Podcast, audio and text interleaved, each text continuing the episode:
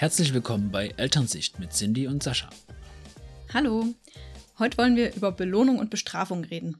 Bei dem Thema geht, gehen die Meinungen ja ziemlich weit auseinander. Das stimmt. Ich fand Bestrafung noch nie gut, habe das auch in meiner Kindheit wenig erfahren und fand Belohnungen bisher aber immer ganz okay. Also bis ich mich mit dem Thema auseinandergesetzt habe. Ja, ich habe generell den Eindruck, wenn man sich mit Eltern unterhält, dass sie dann eher verstehen, dass Bestrafungen vielleicht nicht so gut sind, als dass sie sagen, ja, loben ist, ist auch schwierig. Also bei Loben denkt man halt immer, ja, man möchte den Kindern was Gutes tun, man möchte die fördern und unterstützen in ihren Sachen, die sie gut machen. Und das ist ja im Grunde aber leider nicht ganz so, zumindest die Lobe, die wir jetzt so kennen aus unserer eigenen Vergangenheit und die wir in der Regel dann auch bei unseren Kindern bringen. Ja, wieso machen das denn eigentlich viele Eltern bestrafen und belohnen? Ne? Also es ist ja wirklich so, dass sie eben auch so erzogen wurden, sich in einer bestimmten Weise zu verhalten, sich sozial zu verhalten und dann eben auf diese Methoden zurückgegriffen wird, weil es einfach meistens zumindest kurzfristig gut funktioniert. Also wenn ich eine Belohnung in Aussicht stelle, dann handelt das Kind eben eher so, wie ich mir das vorstelle. Und auch wenn ich eine Bestrafung ähm, veranlasse, weiß das Kind beim nächsten Mal, oh, okay, dann kriege ich eine Bestrafung, wenn ich das so mache lasse ich lieber. Ja, das stimmt. Also ich würde nochmal auf die gewaltfreie Kommunikation ähm, zurückgreifen, die wir in der letzten Folge besprochen haben. Da zählen ja sowohl Belohnungen als auch Bestrafungen als eine Bewertung vom Verhalten und werden deshalb, also ich sag mal, abgelehnt oder nicht genutzt. Ähm, generell müssen Kinder ja nicht funktionieren. Das basiert halt alles auf Freiwilligkeit und da sind halt die eigenen Werte wichtig. Wenn man die Bedürfnisse der Kinder halt hinterfragt und empathisch ist, dann braucht es eigentlich keine Belohnung oder Bestrafung. Das, also das sagt die gewaltfreie Kommunikation und damit können wir uns ja auch ganz gut anfreunden, denke ich. Oder? Ja, da gehe ich auf jeden Fall mit. Also es gibt schon so Situationen, dann weiß man sich ja meistens nicht anders zu helfen, dann kommen einem sofort wieder diese Gedanken im Kopf, wenn du jetzt nicht das machst und dann geht das eben nicht. Also solche Gedanken springen einem schnell wieder entgegen, finde ich. Also zumindest bei mir ist es so. Bei mir kommen sie auch meistens aus dem Mund raus und ich muss dann immer wieder zurückrudern. Ja. Passiert noch recht oft, aber ist ja gut, dass wir wenigstens daran arbeiten und so ein Gefühl dafür entwickeln. Ich freue mich halt schon immer, wenn ich dann wieder merke, dass das jetzt nicht die beste Lösung war und dann halt zurückrudere und das nochmal in Ruhe erkläre. Was gibt's denn so für Strafen, die du kennst? Naja, also so ganz klassisch Schimpfen ist ja schon eine Strafe oder eben, also wie ich schon sagte, diese Wenn-Dann, generell Drohungen allgemein, also wenn du jetzt nicht mitkommst, dann gehe ich alleine, ist ja ganz weit verbreitet. Oder das Spielzeug wegnehmen im Bad zum Beispiel, das ist auch was, wobei ich mich oft ertappe, wenn ich jetzt merke, okay, ich möchte sie ausziehen, sie hat das Spielzeug noch in der Hand, dann nehme ich das halt manchmal weg, einfach ohne zu fragen und merke dann, okay, sie hält fest und es ist ja wichtig. Und das ist ja dann auch ein Punkt, wo man ja auch einfach fragen könnte oder erklären kann, warum das Spielzeug jetzt mal zur Seite gelegt werden soll. Hm. Oder ignorieren ist bei mir ganz oft, dass ich sage, also dass ich nichts sage. Also ich drehe mich dann zur Seite und versuche mit mir selber klarzukommen, aber im Grunde ist es ja dann ein Ignorieren und kann auch als Strafe empfunden werden. Also Mama hat mich dann nicht lieb, weil ich jetzt das und das gemacht habe. Bei mir ist allerdings meist der Hintergrund, dass ich ansonsten wahrscheinlich einfach wütend losschreien würde oder keine Ahnung was. Ist aber beides nicht besonders gut. Also wir können ja nochmal festhalten, es gibt gezielte Strafen, wo man jetzt wirklich sagt, okay, wenn du das nicht machst, dann passiert das, so wenn dann Sachen. Und es gibt halt auch so Sachen, die Kinder als Strafe empfinden können. Oder es gibt halt auch Sachen, die Kinder irgendwie ganz anders sehen. Ich habe letztens einfach gefragt, wo ihre Tony-Box ist, weil ich halt noch Musik mit ihr hören möchte. Und dann hat sie mich ganz schuldig angeschaut und hat gesagt, warum? Und dann hat sie gesagt, wo die ist. Und die war halt einfach nur im Zimmer von ihrem Bruder, der schon geschlafen hat, und hat mich dann gefragt, schimpfst du jetzt? Ja, wo kommt denn das her, Sascha? Das ist, und da habe ich halt. Äh, Schimpfst du heimlich mit ihr? Das habe ich echt nicht verstanden in dem Moment, weil ich habe jetzt noch nie irgendwie wegen einer, also eine Tony-Box ist eine Musikbox, stellt man Figuren drauf, kann die abspielen, kennt vielleicht auch nicht jeder. Und da habe ich mich halt echt ein bisschen gewundert, wie jetzt dieses Empfinden kommt, bloß weil die Box, die beiden Kindern gehört und die in beiden Zimmern stehen kann, halt jetzt nicht in ihrem Zimmer ist. Ich wollte hm. ja nur mit ihr, also ich wollte ihr einen Gefallen tun und noch, noch eine Geschichte hören. Hm. Ja, das ist komisch, ne? Wo kommt das her? Aber ja. ja, kann überall herkommen. Was für Kinder, glaube ich, auch noch ganz schlimm ist, ist Ausschluss. Also wenn ich jetzt sage, ja, das gefällt mir nicht, dass du das und das machst, geh mal in dein Zimmer jetzt. Oder denk drüber nach, was du gerade gemacht hast und geh in dein Zimmer. Dann schließt du die Kinder ja von der Familie aus. Es ist ein Ausschluss und das ist eben auch eine Strafe, ganz klar. Also generell ist ja immer gut, wenn man darauf achtet, dass die Konsequenzen logisch sind. Zum Beispiel morgen scheint die Sonne nicht, wenn du halt dein Essen nicht auf isst. Das ist halt der größte Blödsinn und das ist halt so weit verbreitet. Und das, das weiß ja auch jeder, aber Kinder glauben solche Sachen natürlich. Und von sowas sollte man halt Abstand nehmen. Ich finde es auch schwierig zu differenzieren. Also oft hat man ja so, also auch logische Konsequenzen für einen selber vielleicht, wenn ich jetzt sage, ähm, jetzt zieh dich doch mal an im Bad abends, sonst können wir nachher nur noch eine Geschichte lesen. Das ist ja im Grunde keine richtige natürliche Konsequenz. Das mache ich öfter, deswegen sagst du das jetzt. Ja, das sage ich extra nochmal für dich. ja, also, die, ja, die logische Konsequenz wäre natürlich der Faktor Zeit, dass es dann zu spät wird und sie dann ähm, zu spät einschläft, früh schlecht aus dem Bett kommt, es ihr dann früh entsprechend schlecht geht, weil wir ja früh aufstehen müssen. Das ist ja nun mal ein Zwang, bedingt durch unsere äußeren Gegebenheiten. Und ich erkläre das halt in Kurzform. Ja, so sehe ich das. Ich finde es halt schwierig, weil man kann sich halt viele Konsequenzen erdenken und die irgendwie auch logisch herleiten. Hm, also ich denke da jetzt öfter drüber nach, was wirklich eine Konsequenz ist und versuche das auch so wenig wie möglich irgendwie als Grund dafür aufzuführen. Ich kann ja wie in der gewaltfreien Kommunikation sagen, was mein Bedürfnis ist und warum ich das möchte, aber nicht, ich, es ist so, dass, dass wir dann keine Zeit mehr haben und dann können wir keine Geschichte mehr lesen, weil Zeit haben wir eigentlich nach Abend hin genug. Ich habe das jetzt auch umgestellt. Ich sage jetzt immer, komm, wir machen uns schön schnell fertig, dann haben wir noch mehr Zeit, um Geschichten zu lesen oder noch mehr Zeit, um zu spielen. Also ich versuche das jetzt als positiven Aspekt hervorzuheben. Ja, Bestrafung hat ja auch immer was mit Machtausübung zu tun. Also wir benutzen Bestrafung, wenn wir unsere Macht zeigen, indem wir eben bestimmte Sachen verbieten oder ähm, jemanden was aus der Hand reißen oder das Kind äh, grob anpacken. Ja, und Machtausübung ist das, was eben der Beziehung und der Verbindung ja eigentlich entgegensteht. Also wir wollen ja mit unseren Kindern in Verbindung treten und eben nicht die Macht ausüben, die uns dann trennt. Und ja, meistens ist es ja so, dass wir uns in diesen Situationen, wo wir Bestrafungen aussprechen, halt wirklich irgendwie verzweifelt fühlen oder wirkungslos und, und wertlos auch irgendwie. Die Kinder, die sind ja nur der Auslöser und nicht die Ursache für, für unsere Gefühle in dem Moment. Das sind ja Dinge, die wir aus unserer Kindheit wahrscheinlich auch noch so mitschleppen. Ne? Also da waren wir immer die Kinder und wurden quasi unterdrückt, sage ich jetzt mal so. Und jetzt sind wir die Erwachsenen und könnten die Kinder unterdrücken. Aber wir wollen das ja eigentlich durchbrechen. Wir wollen ja unsere Kinder nicht unterdrücken oder nicht strafen. Und ja, es ist gar nicht so einfach für uns, wenn wir eben auch so erzogen wurden. Man erwartet halt eine gewisse Funktion oder dass gewisse Dinge erledigt werden, aber wenn es so in einem drin ist und hinterfragt vielleicht viel zu selten, ob das denn wirklich so der Fall ist oder ob man das vielleicht auch anders lösen könnte. Zumindest aus meiner Wahrnehmung. Ja, genau. Und bei den Kindern ist es eben auch genauso. Ne? Also wenn du jetzt ein Kind hast, das sehr autoritär erzogen wird, es ist halt auch oft so, dass es dann versucht, äh, auch irgendwie eine Macht zu erlangen, dann vielleicht im Kindergarten und dann dort versucht, die Kinder rumzuschicken. Oder also ich glaube, das hängt schon stark damit zusammen, dass die dann eben auch wirksam sein wollen. Und dann kommen eben auch so Aussagen zustande, wie du bist nicht mehr mein Freund. Das Kind hat dann die Macht und versucht das, ja, irgendwie zum Ausdruck zu bringen. Was dann wiederum dazu führt, dass dieser, diese Aussage halt irgendwann auch an, an Wert abnimmt. Du bist wieder mein Freund, du bist nicht mehr mein Freund. Es ist halt so oft ein Hin und Her bei Kindern. Die Folgen von Bestrafungen, die können ja dann auch Schmerz auslösen. Bei Kindern ist es ja wirklich auch so, dass sich auch psychischer Schmerz als physischer Schmerz äußert, dass sie das dann wirklich so als Schmerz empfinden. Ne?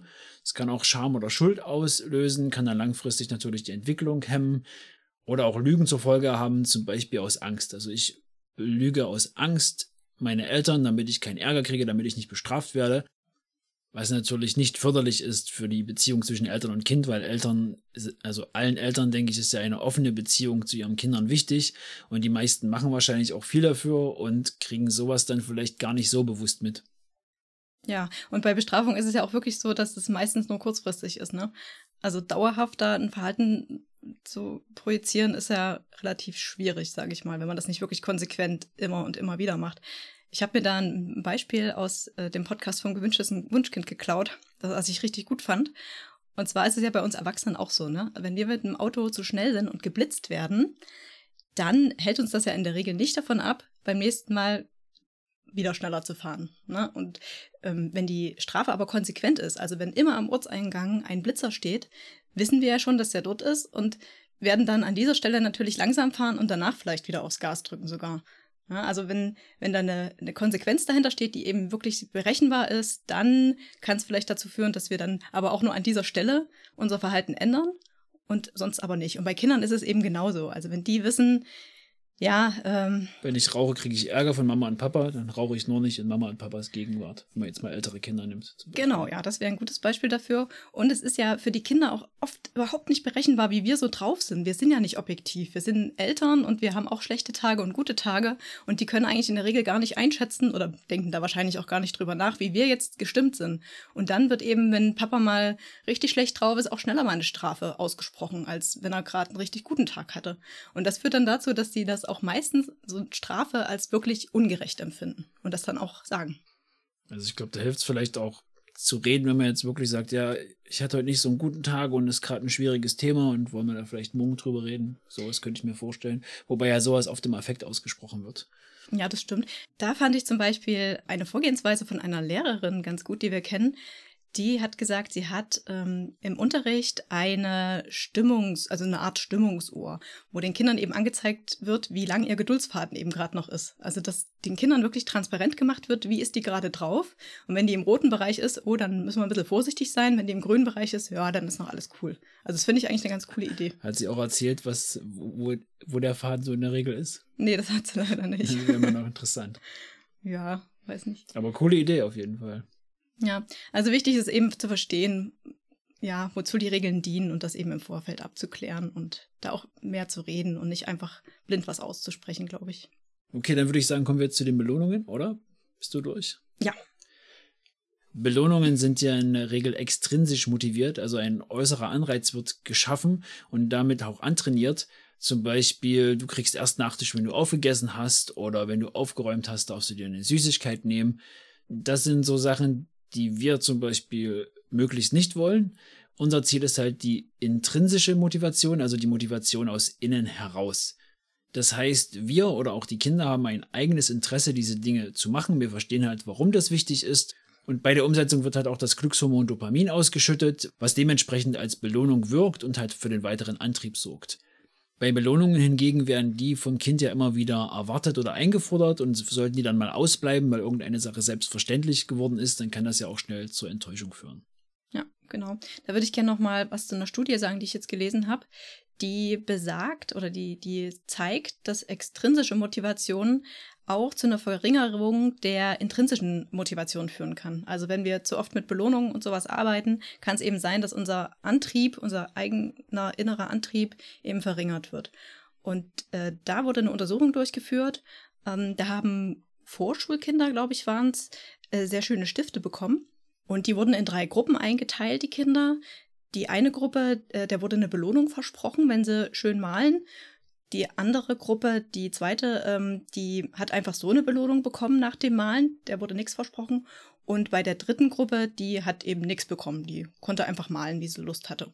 Und da hat sich gezeigt, dass eben die Kinder, die vorher nicht wussten, dass sie eine Belohnung bekommen, also die zweite und dritte Gruppe, dass die länger gemalt haben, als die, denen schon eine Belohnung versprochen wurde. Ne? Also die hatten dann eben diese Belohnung im Kopf und haben dann gemalt und dachten, oh, jetzt, jetzt höre ich auf, jetzt kriege ich meine Belohnung wahrscheinlich. Ja, also die waren nur extrinsisch geleitet. Die können wir in unseren Shownotes verlinken, die Studie, oder? Ja, können wir machen, genau. Ähm, genau, und dann haben die noch einen zweiten Test gemacht. Der zweite Teil dieser Studie bestand darin, den Kindern eben ja wieder eine Mahlzeit zu geben. Und da hat sich herausgestellt, dass die, die nichts bekommen haben, eben doppelt so lange gemalt haben, wie die, die in, der, in dem ersten Test eine Belohnung bekommen haben.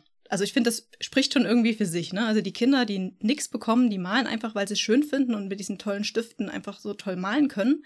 Und die anderen, also auch die, die eben die Belohnung einfach so erhalten haben, haben dann ja nochmal umgedacht und haben dann auch nicht mehr so lange gemalt, weil sie eben wussten, sie bekommen danach eine Belohnung. Ja, also das finde ich schon irgendwie erstaunlich. Eine Art der Belohnung ist natürlich auch das Lob und das ist für viele, glaube ich, dann nochmal ein bisschen schwerer verständlich. Also für mich zumindest weil ich meinen Kindern ja gern was Gutes tue. Ich sehe dann, ich lobe die, guck mal, Papa, wie schön ich schaukeln kann, wie hoch ich klettere. Und dann sagt man, oh toll, wie du das machst und oh super, machst du das.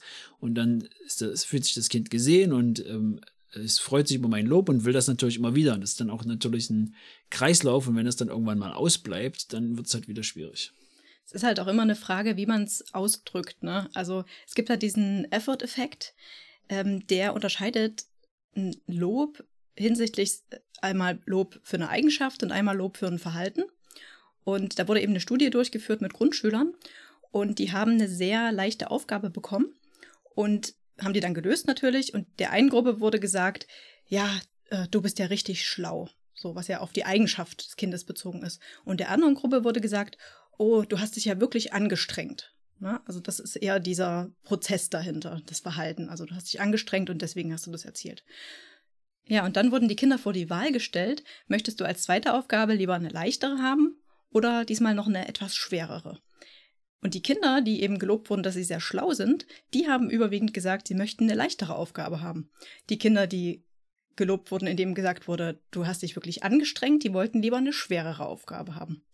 Also da äh, ist es interessant zu beobachten, dass eben diese Eigenschaft, dieses Schlausein, dann an der Stelle wahrscheinlich beibehalten werden wollte. Ne? Also dieser Status, ich bin schlau, ähm, geht ja dann verloren, wenn man eine schwere Aufgabe hat und das vielleicht dann nicht mehr so gut lösen kann. Mhm. Und die Kinder, die sich Mühe gegeben haben, ne, die wollten dann gerne zeigen, dass sie sich wirklich auch noch mehr anstrengen können und dann eben eine schwerere Aufgabe nehmen. Also das fand ich richtig cool. Und dann gab es noch eine zweite Untersuchung, also ähnlich. Die haben dann eine quasi unlösbare Aufgabe für das Alter bekommen.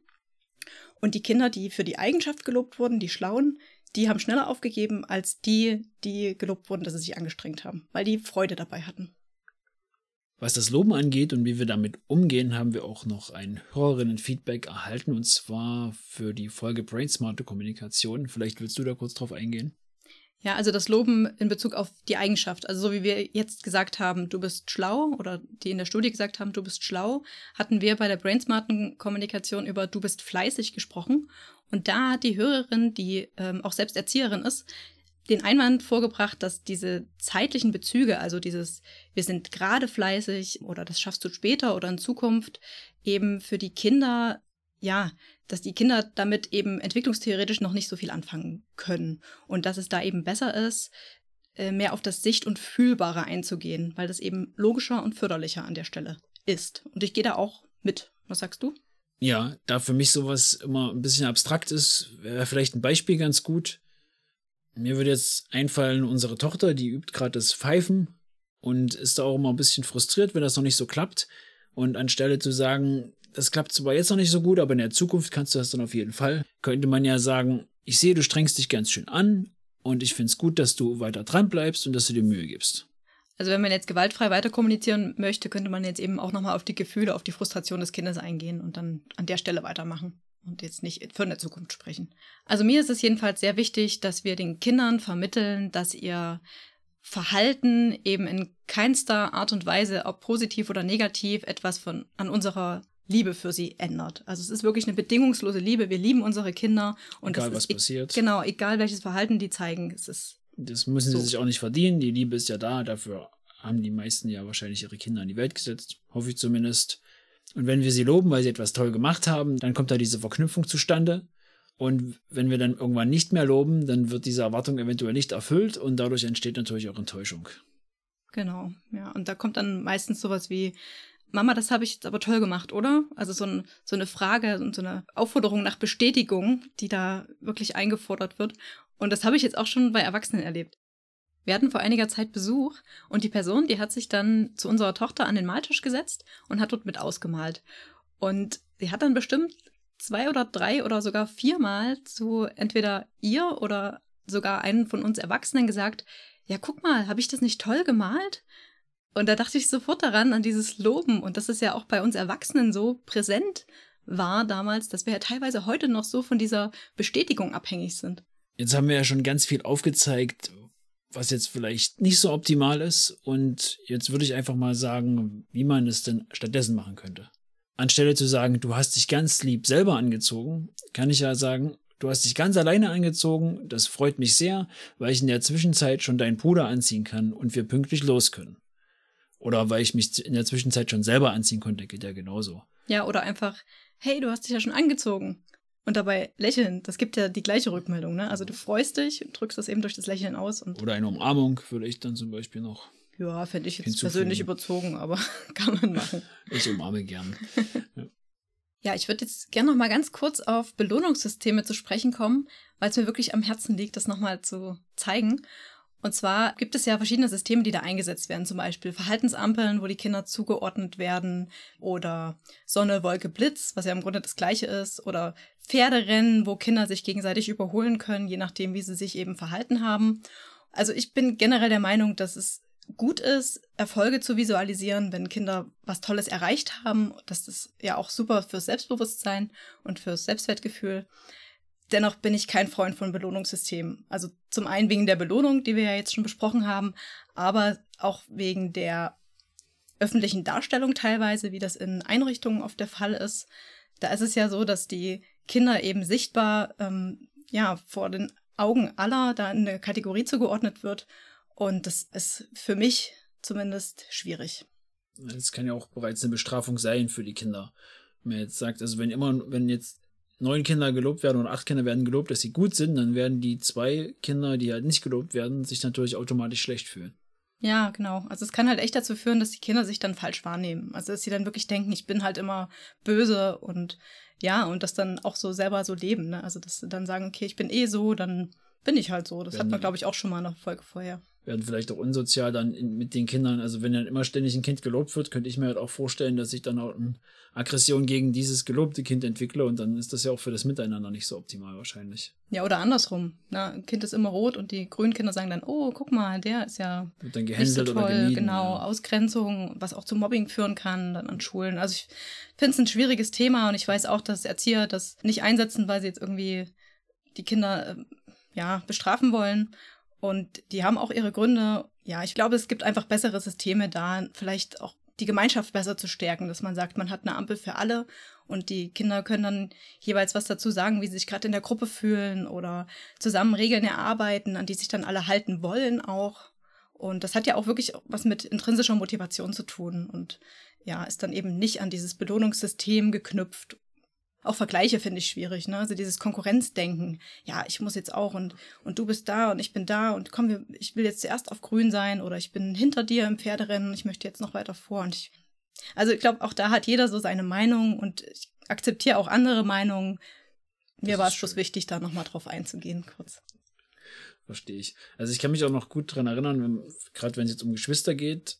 Ich habe eine Zwillingsschwester, waren halt in der gleichen Klasse und sie war schulisch halt immer besser. Mir fehlte da wirklich oftmals auch einfach das Interesse an den Fächern. Das hat sich erst im Erwachsenenalter so ergeben, dass ich halt, wenn ich halt an dem Thema Interesse habe, dann bleibe ich da auch dran. Das ist dann halt wieder die intrinsische Motivation. Mhm. Und damals war es halt doppelt schwer. Also in meiner Erinnerung haben meine Eltern mich das nicht spüren lassen. Das war aber dennoch schwierig, denke ich, wenn sie immer die guten Noten hatte und ich dann halt immer die schlechten Noten, dann wirkt das natürlich dann nochmal viel schlechter, als wenn dann irgendwie kein Gegenpart in, im gleichen Haushalt gewesen wäre. Hm, also ich finde, wenn man es jetzt auf Noten bezieht, ist natürlich ein schwieriges Thema, weil in der Schule gibt es nun mal, oder in den meisten Schulen gibt es nun mal Noten. Und das ist ja klar daran orientiert nach der Leistung, ähm, nicht in Bezug auf Eigenschaften. Ne? Also entweder ist was falsch oder richtig, die Aufgabe ist falsch oder richtig gelöst, das macht ja schon irgendwie Sinn.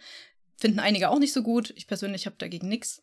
Aber sobald es irgendwie um Eigenschaften geht, du bist ordentlich und du hörst zu oder irgendwie sowas, das finde ich irgendwie nicht so schön zu vergleichen. Und gerade bei Geschwistern kann das auch wirklich problematisch werden in Bezug auf die Geschwisterbeziehung. Da würde ich gern, glaube ich, nochmal in einer extra Folge drauf eingehen. Und, aber wie könnte man es jetzt anders machen? Wir wollen ja nicht bloß Kritik üben, sondern du hast ja auch Ideen, wie man das jetzt anders regeln könnte. Ja, also wenn man sich einfach wirklich am Anfang mal zusammen hinsetzt und in der Gruppe Regeln und Vereinbarungen beschließt, die, die wirklich für alle gelten und wo sich jeder mit wohlfühlt, dann ist das schon mal eine gute Sache. Dann könnte man vielleicht eine Collage anfertigen und wenn es Konflikte gibt, geht man eben mit den Kindern dahin und sagt, na, guckt mal, hm, das haben wir ja ausgemacht. Oder eben diese Ampel, hatte ich glaube schon gesagt, für alle, wie, wie sie sich fühlen oder Gefühlsimpulskarten gibt es ja auch oder Gefühlsohren, wo Kinder einfach ihre Eindrücke wiedergeben, was eben nicht speziell auf ein anderes Kind bezogen ist. Also solche Du-Botschaften würde ich generell vermeiden, sondern eher so ein Ich fühle mich gerade nicht wohl, weil es hier sehr unordentlich ist. Oder das kann natürlich auch von der Erzieherin ausgehen. Ne? Also ich fühle mich gerade nicht wohl, weil es mir zu laut ist und ich mehr Ruhe brauche. Ne? Also solche Sachen könnte man einführen, finde ich gut. Ich würde an dieser Stelle gern nochmal ähm, einen Podcast empfehlen. Und zwar ist das der Kita-Podcast für bedürfnisorientierte Kindererziehung. Den würde ich auf jeden Fall allen empfehlen, die pädagogisch tätig sind. Aber auch als Eltern ist es sehr interessant, da mal reinzuhören und. Wir packen den Link in die Show Notes. Genau. Vielleicht abschließend nochmal, wir schätzen natürlich alle Erzieher und wissen, dass das ein schwieriger Job mit vielen Herausforderungen ist, gerade in den heutigen Zeiten. Eltern wollen natürlich immer nur das Beste für ihre Kinder und haben gewisse Ängste und ich glaube, Erzieher haben dann manchmal auch mit vielen Meinungen zu kämpfen, die sie irgendwie unter einen Hut bringen müssen. Also gerade bei so einem Belohnungs- oder Bestrafungssystem, wie man das auch immer nennen möchte, gibt es ja wahrscheinlich viele Eltern, die das gut finden und es gibt natürlich auch Eltern, die das nicht gut finden. Und da irgendwie einen Mittelweg zu finden, ist, glaube ich, schon sehr schwierig. Ja, das stimmt auf jeden Fall. Mir war es wichtig, einfach nochmal zu sagen, was Belohnung und Bestrafung eben nach sich ziehen kann oder was es beim Kind auslösen kann. Und ja, ich finde es gut, dass wir mal drüber gesprochen haben. Vielleicht löst ihr an dem einen oder anderen noch einen interessanten Gedanken aus. Den könnt ihr uns wie immer gern an mail.elternsicht.com schicken. Ansonsten hören wir uns gern wieder in der nächsten Folge. Tschüss. Bis dahin.